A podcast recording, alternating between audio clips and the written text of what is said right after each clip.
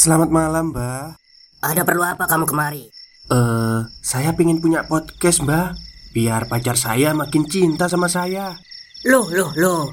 Mau bikin podcast kok tanya dukun? Sekarang kamu download aplikasi Anchor.fm. Di situ kamu bisa buat podcast gratis dan podcast kamu bisa didistribusikan ke platform mana pun. Dan di aplikasi atau website Anchor.fm juga terdapat fitur-fitur yang memudahkan kamu untuk membuat podcast. Oh, gitu ya, Mbak. Kalau gitu, saya boleh minta password wifi-nya, Mbak. Buat apa? Buat download Anchor.fm, Mbak.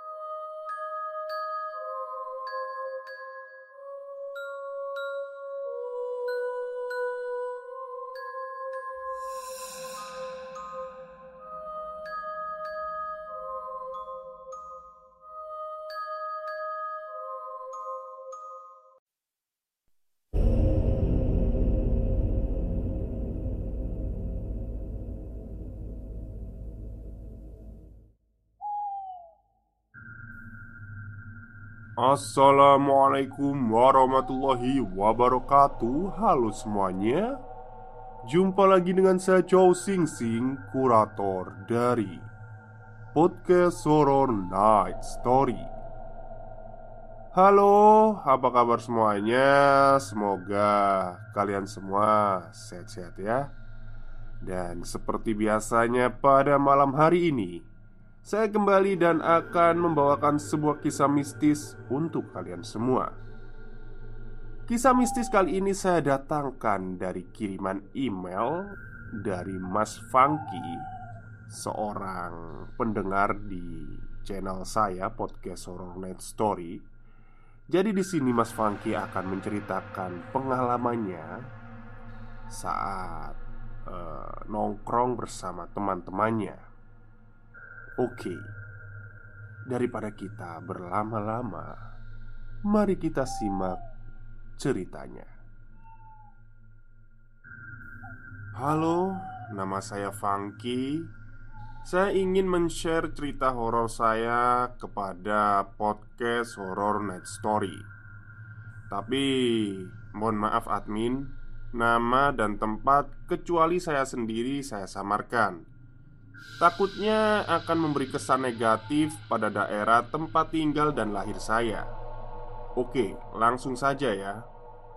Malam penuh teror. Malam itu pukul 21.45 Aku, Hafid, Yoga, Adil, Miko, dan Kipli Akan menghantarkan Kipli pulang ke rumahnya Setelah kita nongkrong bareng di rumah Hafid karena Kipli takut pulang sendirian dan mumpung kami masih rame-rame. Akhirnya kami pun bersedia mengantarkan dia pulang. Rumah Kipli itu dekat dengan sungai. Ya agak creepy sih. Karena itu si Kipli ini minta diantarkan pulang. Di dalam perjalanan kami bercanda sana-sini. Hingga kami tidak sadar bahwa kami sudah tiba dekat rumah si Kipli. Nah, karena waktu masih dua-dua malam, kami yang merasa kurang malam memutuskan untuk nongkrong lagi dan memulai pembicaraan dan bercanda lagi. Awalnya di sini normal-normal saja, hingga si Hafid berjalan menuju ayunan dan mulai tiduran di sana. Aku dan yang lainnya melihat juga ikutan Mendekat ke ayunan yang berada di pohon itu bersama si Hafid. Di situ, aku dan yang lainnya memulai kembali sesi obrolan canda kami. Hingga pada waktu itu Aku tiba-tiba tertarik untuk membahas hal-hal mistis di tempat tinggal kami. Namun, dasar anak-anak remaja seperti kami ini apa pun kami anggap bercandaan. Eh, di sini katanya angker tahu. Katanya penghuninya nggak ramah. Kataku memulai obrolan ke teman-temanku. Ah, mana ada? Kalau ada, sini suruh dia keluar. Gue ajak ngekonten bareng gue. Ucap yoga dengan giginya. Tapi Kalau nongol beneran, ya gue lari duluan. Hehehe. Ucapnya bercanda. Lalu berlanjut meledek para makhluk alam lain, tapi mungkin bercandanya sudah mulai kelewatan ya. Hal inilah yang memulai teror malam itu juga. Aku sendiri mendengar ada suara rumput bergesekan dari arah gelapnya kebun dekat sungai rumah si Kipli berada. Tapi karena aku pikir itu hanyalah sebuah hal biasa, akhirnya aku cuek-cuek saja. Tapi setelahnya, entah efek hidung mampet atau apa, tiba-tiba saja ada bau busuk seperti bangkai tikus muncul di hidungku. Aku hanya bisa diam karena aku pikir itu efek hidung mampet. Hingga akhirnya Suara gesekan rumput dan semak-semak itu muncul kembali. Kali ini semakin dekat. Karena aku rasa ada yang janggal, aku sontak langsung melihat ke arah sumber suara itu. Dan betapa terkejut dan terpacunya jantungku. Bukan kucing, musang, ataupun orang yang aku temukan saat aku menoleh ke arah kiri. Aku mulai mengusap kedua mataku berkali-kali, dan aku sadar bahwa yang aku lihat bukanlah efek ngantuk lagi. Aku melihat ada sesosok pocong dengan kain kafan yang berlumuran darah. Wajahnya hitam dan matanya putih. Sontak aku terkejut, tapi nampaknya hanya aku yang melihat hal itu. Sementara teman-temanku masih sibuk bercanda. Karena nggak mau kena kasus salah lihat, aku mencoba berpikir positif lagi bahwa itu adalah cangkokan pohon.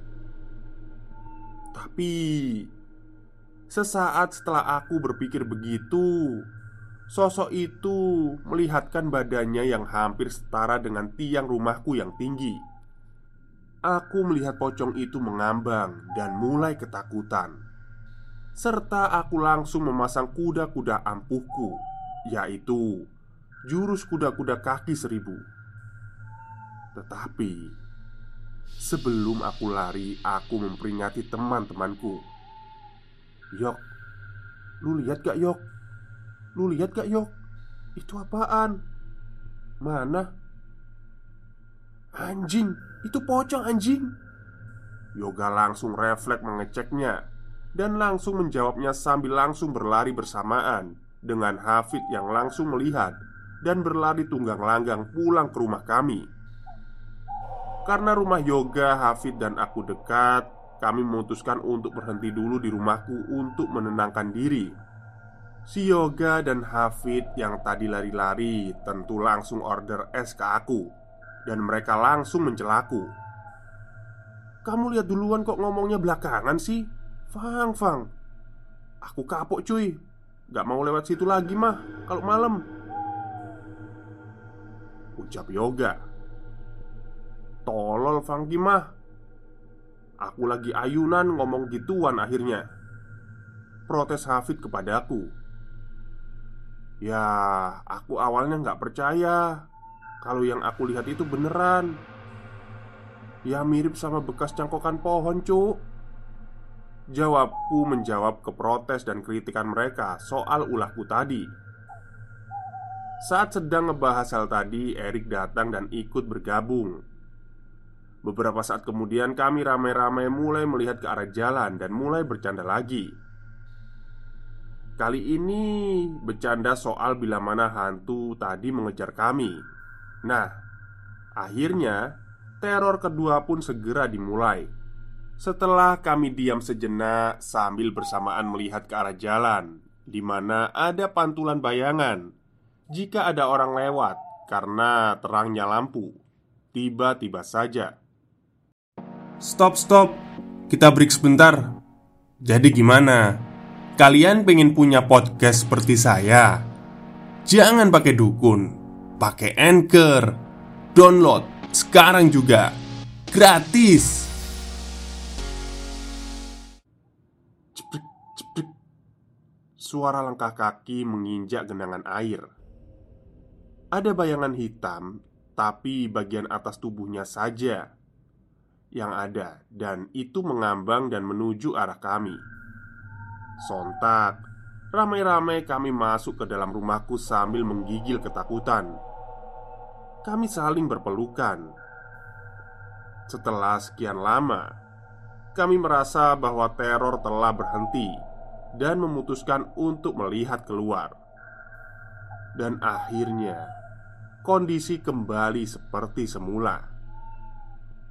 Teman-temanku pulang dan kini aku pun masuk ke rumah Aku otw bersih-bersih diri Dan bersiap tidur Tapi ternyata Teror masih menghantuiku.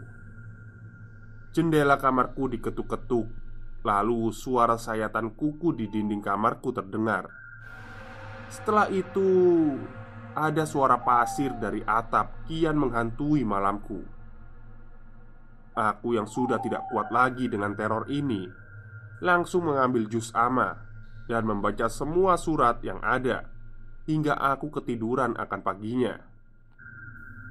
Dan paginya Aku menceritakan hal ini kepada teman-temanku yang lain. Tamat. Baik sekian cerita horor saya. Makasih ya podcast Horror Night Story. Aku merasa lega bisa berbagi cerita kali ini. Mungkin selanjutnya, jika sempat, aku ceritakan sebuah teror hantu makmum yang mungkin lebih seram dari kisah ini. Bukan bermaksud menakuti, tapi ini kisah nyata yang aku alami sendiri. Well, sekian dari saya. See you next story. Funky. Oke. Terima kasih Mas Funky yang sudah mengirimkan pengalaman horornya pada podcast Horror Night Story. Jadi cerita pendek dari Mas Funky ini cukup menakutkan ya. Pocong itu memang hantu yang legendaris di Indonesia. Pocong, kuntilanak. Jadi semua pasti mengenal siapa itu pocong Dari Sabang sampai Merauke Jadi nggak ada hantu yang berbeda gitu Mungkin lebih menakutkan daripada hantu Eropa atau Cina Atau yang yang lainnya lah ya. Pocong itu menurut saya Gimana ya? Sebuah makhluk yang Tak kasat mata. Bukan tak kasat mata Ya pokoknya menyeramkan lah ya. Oke mungkin itu saja cerita pada malam hari ini Kurang lebihnya saya mohon maaf. Wassalamualaikum warahmatullahi wabarakatuh